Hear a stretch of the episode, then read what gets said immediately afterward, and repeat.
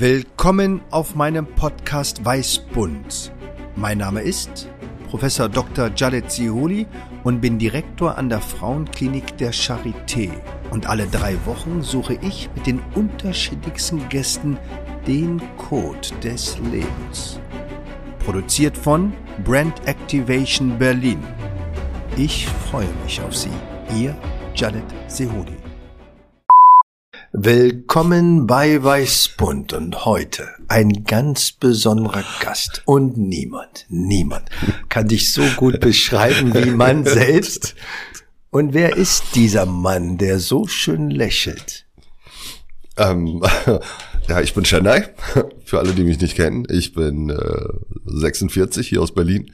Die meisten Leute kennen mich eigentlich aus DJ und äh, viele andere dann äh, wahrscheinlich aus irgendeiner Werbung oder aus äh, von irgendwelchen Plakaten. Ein sehr makaber, also markantes Gesicht und äh, ein paar andere kennen mich aus aus vier Blogs, aus äh, fucking Berlin, aus verschiedenen Filmen, Serien oder so. Ja, relativ bekanntes Gesicht, aber die meisten Leute wissen nicht, wo sie mich hinstecken sollen. Genau. Wo möchtest du denn, dass man sich hineinsteckt? Also in erster Linie bin ich bin ich DJ. Das ist äh, das, was ich am liebsten tue. Und was, der Rest kam eigentlich dann später dazu. Ich sehe mich nicht als Schauspieler, also das ist immer so eine Schande, weißt du, sowas zu sagen, wenn es andere Leute gibt, die das wirklich studiert haben oder lange in der Schule gemacht haben, gelernt haben. Da bin ich noch keiner. Vielleicht ein Darsteller, ein Laiendarsteller, aber kein Schauspieler. Wir sind ja bei Weißbund und Weißbund versucht die Medizin und die Kultur, die Gesellschaft in Beziehung zu bringen und nichts als lieber tut die Medizin als zu klassifizieren, zu kategorisieren. Oh, da bin ich gespannt. Und deswegen finde ich das so großartig, dass du so ein Hybrid bist, so verschiedenste Facetten hast. Aber bevor wir aber vielleicht in die einzelnen Bereiche gehen, deiner Musik, deiner Fotografie, deiner ja, Aktivitäten auch im sozialen Bereich, was hat Senai mit 13 gemacht und wo war er dort? Chennai war mit 13 im beschaulichen Odenwald in Hessen, in Südhessen. Da bin ich groß geworden und aufgewachsen. Mit 13. Mit 13 bin ich noch zur Schule gegangen, habe im Spielmannszug Querflöte gespielt. Ich war bei der Jugendfeuerwehr. War sehr viel im Sport unterwegs, also in der Schulmannschaft, im VfL, im hiesigen Verein, war ich im Fußball, im Basketball. Das war so die Art meiner Eltern, mich irgendwie zu beschäftigen, während sie arbeiten waren. Ähm, also ich hatte eine tolle Kindheit, viel im Grün. Okay, also wie kommt denn ein Szenei zur Jugendfeuerwehr? Das äh, hing eigentlich immer so ein bisschen mit meiner Mutter zusammen. Ich bin ein Gastarbeiterkind, erste Generation. Ich bin der Erste, der hier geboren ist. Die restlichen Geschwister von mir sind alle in der Türkei geboren, haben dementsprechend halt auch eine türkische Mentalität, die sie mitgenommen haben. Und ich bin halt hier geboren und aufgewachsen. Und da das ein kleines Dorf oder eine kleine Stadt war, war das halt meiner Mutter wichtig, dass ich nicht abgehängt werde. Also die war da schon immer sehr ähm, pragmatisch, würde ich mal sagen. Das war so, wir hatten zwar unsere Religion, wir waren zwar Türken, unser zu Hause waren wir auch Türken, da galten natürlich auch türkische Regeln. Aber draußen hieß es, mach das, was deine deutschen Freunde machen und fall nicht auf. Das war so das Wichtigste. Wir sind hier nur Gast hier, wir wollen nicht auffallen. Also wenn die was machen, macht das auch. Also bin ich mit meinen deutschen Freunden, was macht ihr nach der Schule? Ja, ich gehe zur Lernstube. Das war dann so nach der Schule, wo man seine Hausaufgaben machen kann und geholfen bekommen bekommen. Und was machst du nachher? Ja, ich habe Training. Ja, was trainierst du? Ich gehe schwimmen. Ich so, alles klar, dann komme ich mit. Und so ist das dann halt passiert. So ist, bin ich dann von einer Sache in die nächste reingerutscht. Und wenn du bei einem Verein bei uns bist, wie gesagt, Kleinstadt, es ist so dieser Lokalpatriotismus ist halt schon sehr, sehr groß. Und dann wirst du rangeführt an andere Sachen. Dann wirst du zum Volksfest eingeladen und siehst dann, dass deine Jungs in Uniform rumlaufen, weil sie mit dir zusammen Fußball spielen. Und dann hieß es, komm doch auch zu uns. Und so bin ich dann bei dem Spielmannszug gelandet, also erst bei der Jugendfeuerwehr und dann bin ich über die Jugendfeuerwehr beim Spielmannszug gelandet bei der, und ja, ich bin halt immer noch ein Kind des Dorfes. Ja, aber es ist großartig. Auch ich war damals in einem Fußballverein im Berliner Wedding im blau-gelben Trikot Meteor 06. Für alle die, die uns zuhören und vielleicht schon etwas älter sind, äh, das ist der Fußballverein, wo Thomas Hessler herkam. Mhm. Weißt du, was das Witzige an der ganzen Sache ist? Ich habe ja dieses Jahr wieder angefangen mit Sport und habe mit Kumpels angefangen, wieder Fußball zu spielen. Jetzt rate mal wo. Im Wedding? Ja, bei Meteor 06. Das ist unglaublich. Aber in welchem Platz? In der Osloer Straße oder Ja, in genau. der Koloniestraße? Osloer Straße. Ja, super. Das war der Ursprungsplatz äh, für Hertha BSC, nachdem sie von der Millionenbrücke aus der Bellemannstraße Mhm. eben nach Wedding gezogen ist, weil das Stadion größer war. Ja. Und erst dann sind sie ja irgendwann Ins. Westend gefahren. Ja, und was sie jetzt demnächst wieder räumen müssen. Aber ist ja eine andere Geschichte. Richtig, ja, aber ist großartig. Wie kommt man dazu, eben seine Liebe zur Musik auch zum Beruf zu machen? Wie geht das? Also, das ist ja wahrscheinlich nicht so leicht. Das war auch nie beabsichtigt. Also ich war schon immer ein Chaot mein ganzes Leben lang. Ich wusste nicht, was ich mit meinem Leben anfangen soll, was ich machen soll. Ich war halt immer beeinflusst von von meinem Umfeld, von meinen Freunden. So, ähm, ich habe die Schule gemacht, weil meine Freunde die Schule gemacht haben. Nach der Schule wusste ich nicht, was ich machen soll. Und dann sagte meine Mama, du äh, kommst zu mir erstmal in die Fabrik, arbeitest bei mir am Fließband, bis du weißt, was du machen willst. Ist gutes Geld und äh, ja, ist einfache Arbeit. So alles klar. Dann äh, hat ein Kumpel von mir sein Abi nachholen wollen. Ich dachte so, okay, ich, ein Jahr Fabrikarbeit, habe auch keine Lust, dann machst du halt dein Abi nach. Nach dem Abi wusste ich wieder nicht, was ich machen soll. Dann fing eine Freundin an, sie macht eine Ausbildung zum Fremdsprachenkorrespondenten. Ich so, hört sich interessant an, mache ich das. Aber ich habe nebenher immer aufgelegt. Also ich habe mit 14 angefangen, die ersten zwei Platten in der Hand zu haben, weil meine Brüder auch DJs waren oder viel Interesse für Musik hatten. Und habe dann zum ersten Mal mit 14 an zwei Plattenspielern gestanden und habe versucht, zwei Platten parallel laufen zu lassen, so dass es halt gut klingt. Und äh, das hat irgendwann funktioniert. Ich, diese beiden Platten habe ich auch immer noch im Kopf. Das ist, das war für mich halt so ein Erlebnis, dass ich wusste, das ist toll, das will ich machen. Und ab diesem Moment war ich auf jeder Party bei uns in der Stadt, im Dorf, wo ein Freude von uns die gespielt haben, habe ich versucht zu spielen. Damals noch mit Kassetten, bevor die CDs noch rauskamen und sowas. Plattenspieler hatten wir nicht, das Geld dafür hatten wir nicht. Also haben wir dann immer mit Kassetten aufgelegt. Ich auf jeder Party, so wurde ich dann bekannter im internen Kreis, was das Auflegen geht. Dann durfte ich bei einem Freund zu Hause auflegen, der Plattenspieler hat mit seinen Platten. Dann habe ich meine ersten eigenen Platten bekommen. Und dann landete ich mit 16 das erste Mal im Jugendclub bei uns in unserer Diskothek und habe dann sonntags nachmittags aufgelegt für die Teenies. War, wie gesagt, nie der Plan, dass ich damit mein Geld verdiene, sondern es war wirklich nur wie eine Berufung. Das hat einfach mega Spaß gemacht. Und nachdem ich mein ganzes Leben irgendwann so durchgezogen hatte und an meine Midlife-Kreise kam, nach meiner ersten Scheidung, da hatte ich schon bei der Universal gearbeitet als Manager, habe mal ganz normal einen Beruf erlernt, alles mögliche. Und äh, dann stand ich da und wusste halt nicht, was ich mit meinem Leben anfangen soll. Hab dann alles über Bord geschmissen, hab wieder angefangen aufzulegen und das hat funktioniert. Lange Geschichte, sorry. Wie wichtig ist für einen DJ, dass getanzt wird und die Tanzenden sich wohlfühlen? Und wie steht das im Einklang mit dem, wie man seine Note der Musik auch interpretieren möchte als Künstler? Wie ist dieser Konflikt zu lösen? Das ist, ähm, das ist immer, eine, die, die Frage ist eigentlich immer grundlegend, wenn man auflegt.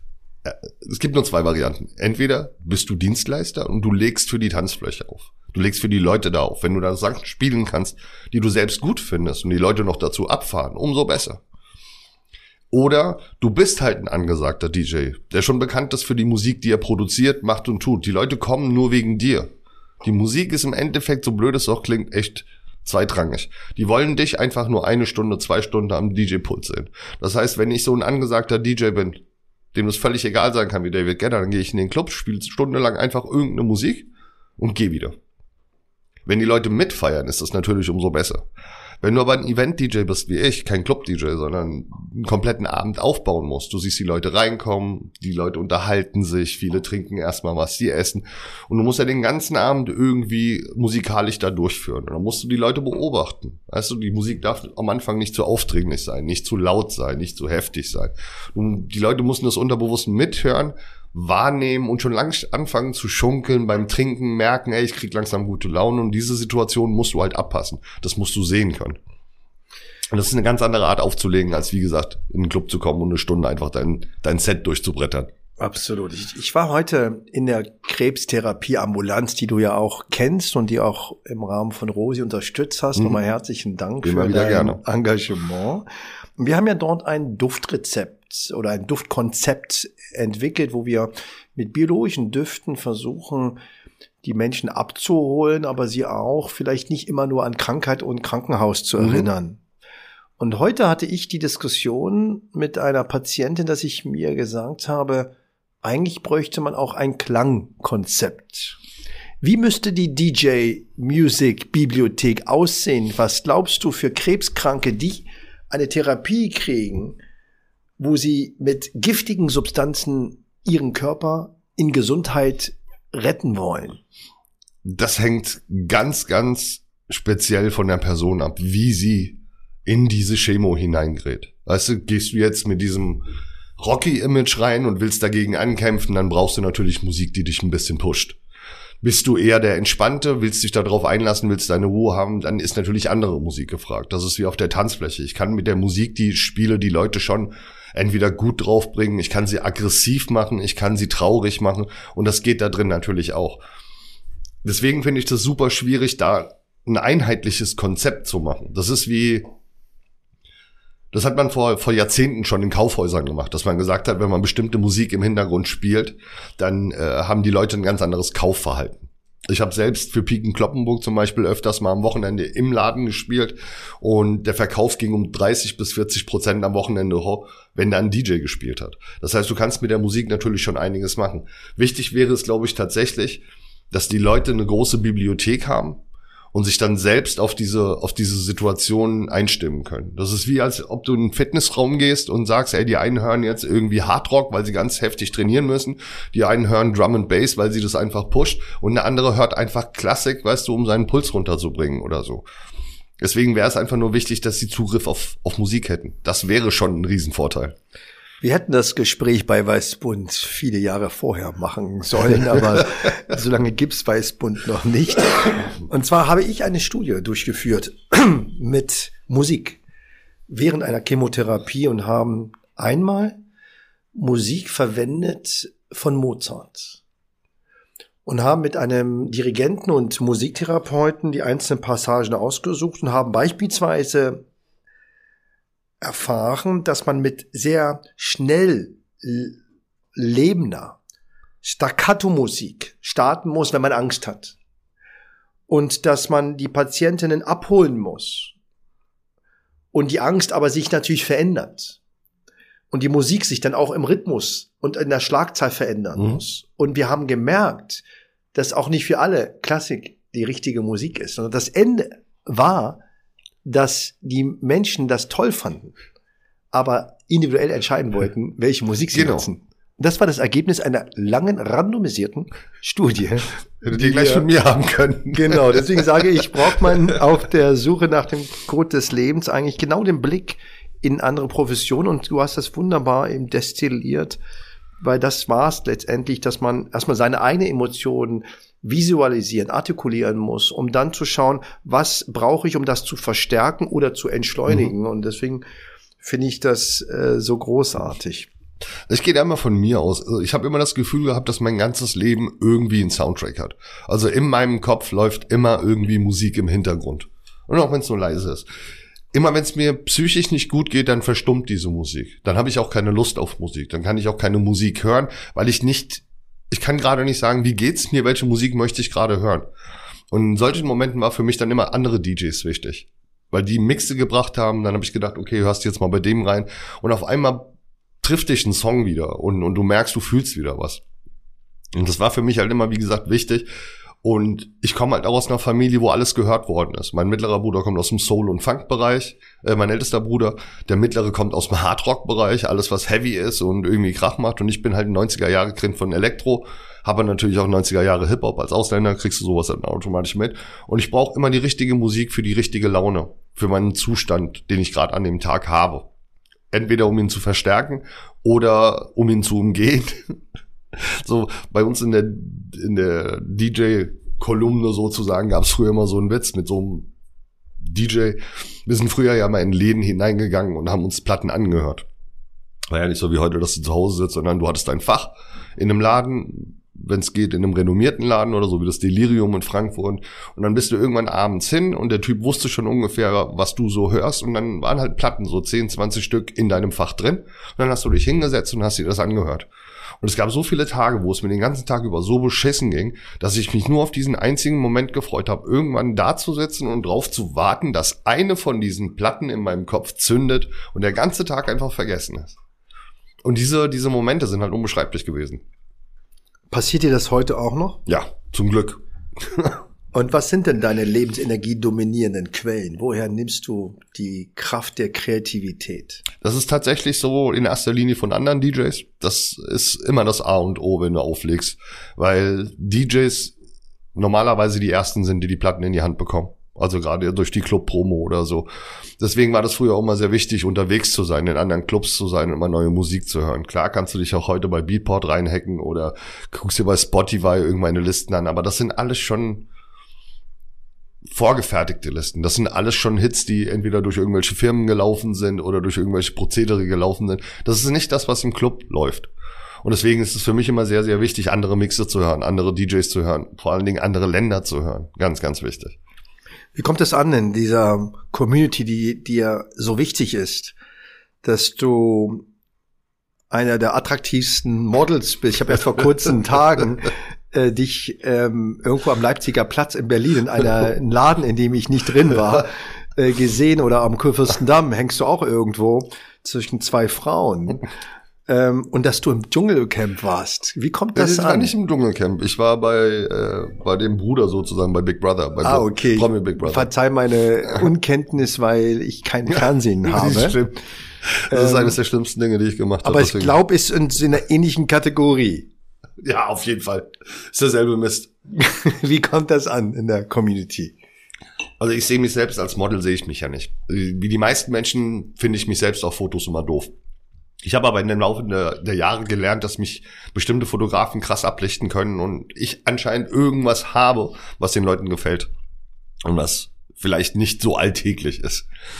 Und ähm, ja, Big Brother, ich wollte noch nie Trash machen. Es, mir ging es noch nie darum, jetzt mein Gesicht irgendwo vor die Kamera zu hängen und berühmt zu werden. Ist natürlich ein schöner Nebeneffekt, aber es ist schöner, wenn das mit dem klappt, was du kannst, anstatt mit irgendwelchen Pseudo-Shows, Spielshows oder was auch immer. Wir hatten Corona, ich habe drei Kinder und dachte mir, okay, die zahlen eine gute Gage. Bist lang genug in der Medienbranche dabei, probierst es auch. So schlimm kann es nicht werden. Ja, und äh, dann kam der Moment und es wurde schlimmer, als ich mir vorstellen konnte. Und das war wirklich der größte Fehler, den ich in meinem Leben je gemacht habe. Wirklich? Ja, absolut. Warum? Das Weil es hängt mir auch jetzt so, weil es einfach, das ist kann, also nichts, was ich, wo ich dahinter stehen könnte, wo ich sage, okay, das ist so meins, das ist zur Schaustellen von Menschen, Menschen absichtlich unter Druck setzen, psychisch unter Druck setzen, bis sie irgendwann austicken, um dann Bilder zu haben, die ich dem Bildzeitung und RTL 2 Publikum und dem Ballermann Publikum vor die Nase werfen kann. Und ähm, das ging halt in meinem Fall so weit, dass ich durch mein Aussehen und durch meine Art und Weise wollten die aus mir den Bad Boy machen. Das war ja schon klar, war mir auch bewusst. Ich bin der tätowierte Typ aus Berlin. Ich soll ein bisschen Krach machen. Aber als sie angefangen haben, drüber zu diskutieren, ob ich ein Amokläufer sein könnte, ob ich tatsächlich, äh, ob man jetzt Angst haben müsste um die anderen Kandidaten, ob ich da ausflippen und die Leute abstechen könnte, dann ging mir das einfach eine Nummer zu weit. Das war dann auch, Deutschland hat drüber diskutiert, ob ich da drin wirklich jemandem wehtun könnte. Und meine Kinder saßen da und haben sich das angeguckt und haben dem Kopf geschüttelt. Das sind also Sachen gewesen, wo ich gedacht habe, das ging dann doch zu weit. Also das ist schön, wenn es die Leute machen wollen. Schön, wenn es die Leute angucken möchten, aber das ist nichts, womit ich weiterhin in Verbindung gebracht werden will. Aber leider Gottes hängt das natürlich ein bisschen nach. Daran erinnern sich die Leute. Wir starten gerade ein großes Projekt an der Charité National zum Thema Diskriminierung, Rassismus und Gleichstellung im Oh, Gesundheitswesen. schwierig. Ist das Diskriminierung gewesen? Nö. Oder war das einfach nur Stereotypisierung? Genau. Und also Klischees entstehen ja nicht von sonst. Es gab schon so kleine rassistische Momente. Es wurde dann drüber diskutiert. Ich hab, es gab ein Mädel, die war mir einfach zu freizügig. Weißt du, sie hat ständig ihre, ihre Brüste in die Kamera gehängt, sie hat ständig Leuten zwischen die Beine gegriffen. Und das sind so Sachen, die gingen mir dann einfach zu weit. Und ich habe ihr halt irgendwann gesagt, hör zu, bitte bei mir nicht. Mach das einmal bei mir und wir kriegen ein Problem miteinander. Und dann haben sie versucht, mich so hinzustellen, so nach dem Motto, ja, ich habe ein Problem mit Frauen, was ja an meinem Kult, an meiner Kultur liegt. Mhm. Oder aus dem Kulturkreis, aus dem ich komme. Da hat man ja sowieso Frauen gegenüber doch ein bisschen weniger Wertschätzung. Und das ging mir dann schon auf den Sack. Mhm. Wo ich mir dachte, hey Leute, guckt euch mal an, ich bin deutscher als die meisten, die hier drin sind. Ne? Und mir jetzt kommen zu wollen, ich hätte vor Frauen keinen Respekt, nur weil meine Eltern Türken sind oder das ging mir dann doch ein bisschen zu weit. Es ging jetzt nicht um das Rassistische, darum geht's nicht. Also bei so einer Sendung ist es egal. Da geht's nicht um Rassismus. Die schlachten dich wegen allem aus. Ob du jetzt lispelst, ob du fett bist, ob du Dellen hast, ob du mhm. dumm bist, was auch immer. Die finden schon einen Grund, um dich dann, um das rauszukristallisieren. Und das bist du dann. Absolut. Da sind wir wieder beim Kategorisieren, mhm. Klassifizieren und Stereotypisieren. Und ich, ich kenne das auch. Ich hatte eine Szene nach einem Fußballspiel äh, von Deutschland, ich glaube gegen Serbien, ähm, wo dann mich dann eine Kollegin fragte, ähm, ist ja schade, dass Deutschland verloren hat, aber Sie interessieren sich ja wahrscheinlich gar nicht für Deutschland. äh, ich sagte, ich bin Berliner, habe in der Berliner Auswahl gespielt, habe in der dritten Liga gespielt und kenne natürlich alles von der DFB. Aber ähm, diese Stereotypisierung, das ist, glaube ich, auch ein Thema, was uns in unserer Kommunikation insgesamt sehr, sehr erschwerend ähm, die Situation macht und wir sehr schnell in diese Oberflächlichkeit gehen, ja, der trägt einen Bart, der muss schlecht sein, der muss böse sein oder genau. eben, dass du eben natürlich nur den den Dieb spielen kannst äh, bei Force Blocks, was ich auch nicht gesehen habe. Ich darf es leider verraten. Ich weiß, dass es erfolgreich sein muss. Und äh, wir hatten vor kurzem auch den Joni äh, hier bei Weißbund. Der hatte uns die eine oder andere Geschichte erzählt und äh, ich kenne auch den, die Sonderlee natürlich sehr, ja. sehr gut. Als Weddinger ähm, äh, ist das ein äh, Bezirk, den man eher besucht hat als Zehlendorf. Das ist eher eine Home Story dann für dich, ja. Weil die Leute mal ankamen und gesagt haben, ja, Neukölln und Kreuzberg, da musst du euch sagen, nee, ihr seid alle an der falschen Adresse, ja. Absolut. Du hast vorhin gesagt, du bist äh, K.O. Wie kommst du darauf, dass du K.O. bist? Ich war schon immer K.O. Ich bin, ich weiß gar nicht, wie ich es anders bezeichnen soll. Also mein ganzes Leben ist chaotisch. Äh, ich, mein, mein ganzes Innenleben, meine ganze Psyche ist chaotisch. Also ich bin mein ganzes Leben damit beschäftigt, immer alles irgendwie zu sortieren, um irgendwie weiterzukommen. Ob's ähm, mein Berufsleben angeht, ob es mein Privatleben angeht. Ich habe immer Leute, die, die das zusammenhalten und die mich in der Spur halten, weil ich sonst mich relativ schnell ablenken lasse. Oder abgelenkt bin. Also es fällt mir schwer, die Spur zu halten. Einmal, glaube ich, darf man nicht zu sehr äh, streng sein, aber selbst die Chaosphysik, die ich nie verstanden habe, ich bin ein ganz schlechter Schüler, ja, also glaubt man ja nicht, aber es ist tatsächlich so, hat ja ein System. Also Chaos hat immer grundsätzlich ein System, aber wo wird denn der Senai mit 76 sein? Ist er dann ein. Wo er sein möchte oder wo, wo ist er? Wo könnte er sein? Ist er dann auch ein großartiges Model, was einfach in die Jahre gekommen ist? Spielt er noch auf oder ist er plötzlich politisch unterwegs? Wo könnte er sein? Es fängt tatsächlich jetzt an, auch die, also die letzten Jahre wurde das immer schlimmer, dass du natürlich überlegst, was will ich das mit 50 noch machen? Das ist jetzt nicht mehr so lang hin.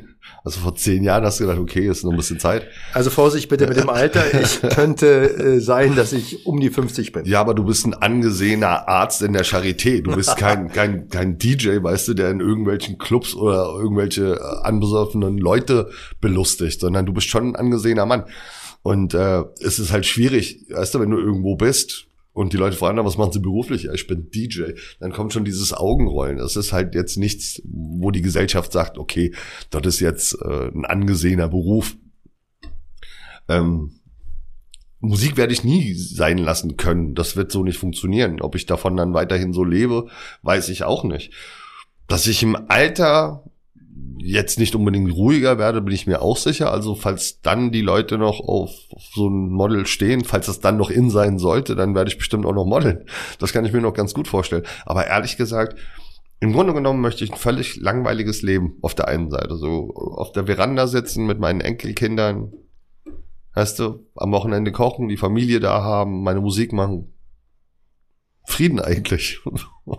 Ja, das nehme ich dir doch nicht ganz äh, ab. Ähm, ähm, weil dass du auch so bunt bist, auch so vielfältig bist, zeigt ja, dass da das muss nicht immer Unruhe sein. Es scheint ja auch eine Neugier zu sein und auch vielleicht sollten wir uns ja auch gar nicht immer so einschränken. Ja, also du sagtest ja, du bist angesehen. Naja, klar bin ich angesehen, aber ich kann dir sagen, wenn ich den Kittel ausziehe und durch die Exerzierstraße laufe, kann das anders sein. Und deswegen diese. Wo, wo wir jetzt hier schon wieder Rassismus werden.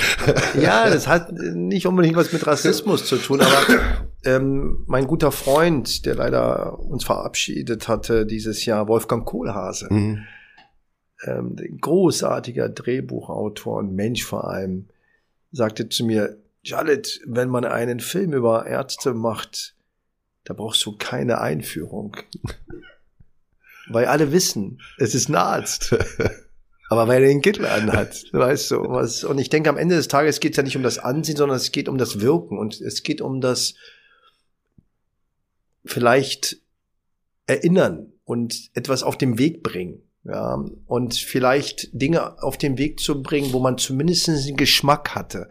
Weil auch ich stelle mir die Frage, und ich bin jeden Tag mit sehr, sehr schweren Krankheiten äh, unterwegs, sehr schwer. Ja. Ich komme gerade von der Visite einer sehr netten und jungen äh, Patientin, wo der Eierstockkrebs wiederkam, junge Frau, 35 Jahre jung. Und sie mir immer sagt, sie muss leben für ihre Kinder. Aber nein, sie müssen leben für sich selbst. Und wo der Krebs wiedergekommen ist und ich äh, mit meinem Team es nicht ganz geschafft habe, den Krebs komplett zu entfernen, was prognostisch nie eine gute Grundlage ist, aber sie ist gesund, sie ist optimistisch und ich wünsche mir, dass wir natürlich alles weiter schaffen. Aber ähm, die Frage ist natürlich, wie gehen wir mit dieser mit dieser Unsicherheit zu tun, mit dieser Endlichkeit und äh, und wie gehen wir damit um, dass wir in einer Situation leben, wo wir ständig gefragt werden, bist du glücklich? Was machst du? Wo bist du? Wo gehst du hin? und wir kaum Zeiten haben. Und deswegen genieße ich das heute endlich mit dir, ähm, das Gespräch, weil wir wenig Momente haben zu entschleunigen. Konfliktfrei kommunizieren, nicht und, und auch zweckfrei. Weil das ist auch, glaube ich, was uns fehlt, dass wir uns begegnen ohne böse Absicht oder mit einem Auftrag, sondern dass wir einfach sagen, wir gehen mal in Dialog und schauen mal, was passieren kann. Und deswegen ähm, ist das mir eine große Freude, dass du heute hier bist und du kochst ja auch gerne. Ich koche gerne, ich schreibe gerne, ich mache gerne Musik, ich bin gern, also ich habe eine Menge Output, sagen wir es mal so. Und das ist alles, was dich halt natürlich irgendwann mal beeinflusst hat. Kochen war meine Mutter, das ist bleibt auch. Ich kann auch häkeln und stricken. Kannst du häkeln und stricken? Also ich müsste mich wieder reinfuchsen, ja, aber ich konnte es mal tatsächlich. Ich habe viel Zeit mit meiner Mutter verbracht. Ja, das würde ich äh, vermuten, ähm, weil ich weder häkeln noch äh, stricken das kann. Das hat mich interessiert. Das hat so. Ja, ist aber was Großartiges. Saß daneben dran und auch jetzt noch zum Beispiel zu Hause bin ich der Einzige, der nähen kann. Großartig. Aber wenn irgendwas ist, kommen die Kinder zu mir, kannst du mir das nähen oder dies oder das. Das ist ja keine Ahnung, wie du schon gesagt hast, mich interessieren viele Sachen und ähm, der Output ist halt relativ groß. Das ist mir macht das immer Spaß, wenn ich mit der Musik Leute erreiche. Weißt du, wenn, wenn, wenn ich im Club oder wenn ich auf einer Party sehe, die Leute haben Spaß, die vergessen für zwei, drei Stunden lang, was zu Hause ist und tanzen und haben Spaß mit mir. Oder wenn ich was geschrieben habe und die Leute sich da drin irgendwie identifizieren können und sagen, hey, schön, dass du, dass du das mal aufgeschrieben hast oder schön, dass du das mal sagst, ich konnte das so nicht in Worte fassen. Das sind Dinge, die waren mir schon immer wichtig. Es geht jetzt nicht darum, dass, dass ich oberflächlich bin und, und dieses, dieses Positive von außen brauche. Klar brauche ich das, sonst würde ich den Job nicht machen, den ich tue. Aber in erster Linie finde ich es halt einfach toll, wenn du die Menschen zum Lächeln bringst. Das ist, ist ein super schönes Gefühl, wenn die Leute dich anlächeln, weil sie dich wiedersehen, weil sie dich gerne sehen. Oder, oder wenn sie mit einem Lächeln gehen, weil sie kurz mit dir zusammen waren. Und das sind so Momente, die kann ich mit Musik einfach am besten. Wenn du mal eine Henkersmahlzeit hättest, wenn, was wäre das? Es gibt zwei Stück. Also meine deutsche Seite würde ein Schnitzel verlangen. Ein richtig schönes, richtig Kalbschnitzel. Kalbschnitzel dünn, ja. weißt du, ein Wiener mhm. Schnitzel okay. mit Pommes. Meine türkische Seite würde wahrscheinlich Iskender oder ein Mante von meiner Mutter verlangen. Sehr interessant, aber der Sensemann interessiert deine zwei Seiten nicht, sondern bittet ein Maximalgericht. Dann ist es das Iskender. Gut, das klingt für mich auch besser und da würde ich mich äh, beteiligen, Hm. äh, wenn was da übrig Jalit, bleibt. dann muss ich dich mal einladen. Ich habe jetzt tatsächlich am Leopoldplatz Aha. einen Dönerladen in der, also beziehungsweise es ist ein türkischer, ähm, kein, also es war früher ein Metzger, jetzt ist es ein Grillhaus. Es sieht ein bisschen aus wie ein Dönerladen, ne? Du hast noch nie so ein Fleisch gegessen. Du hast noch Okay. nie so einen Döner gegessen. Im Leo, beim Leopoldplatz. Aha. Und du hast noch nie so einen Iskender gegessen. Das ist der erste Laden seit 20 Jahren in Berlin, wo es wirklich schmeckt wie in der Türkei. Du weißt, wie ein Weddinger Leopoldplatz ruft. Das bin ich gespannt. Nee. Ein Weddinger Ja? würde niemals Leopoldplatz sagen. Sondern Leo. Leo. In diesem Sinne, Sena, es war mir eine große Freude und danke dir, dass du dir die Zeit genommen hast. Sehr, sehr und gerne. Ähm, das ist was ganz Großartiges, dich zu kennen und Dito. Ach so. danke dir und ja, auf der Suche nach dem Code des Lebens machen wir uns beide weiter.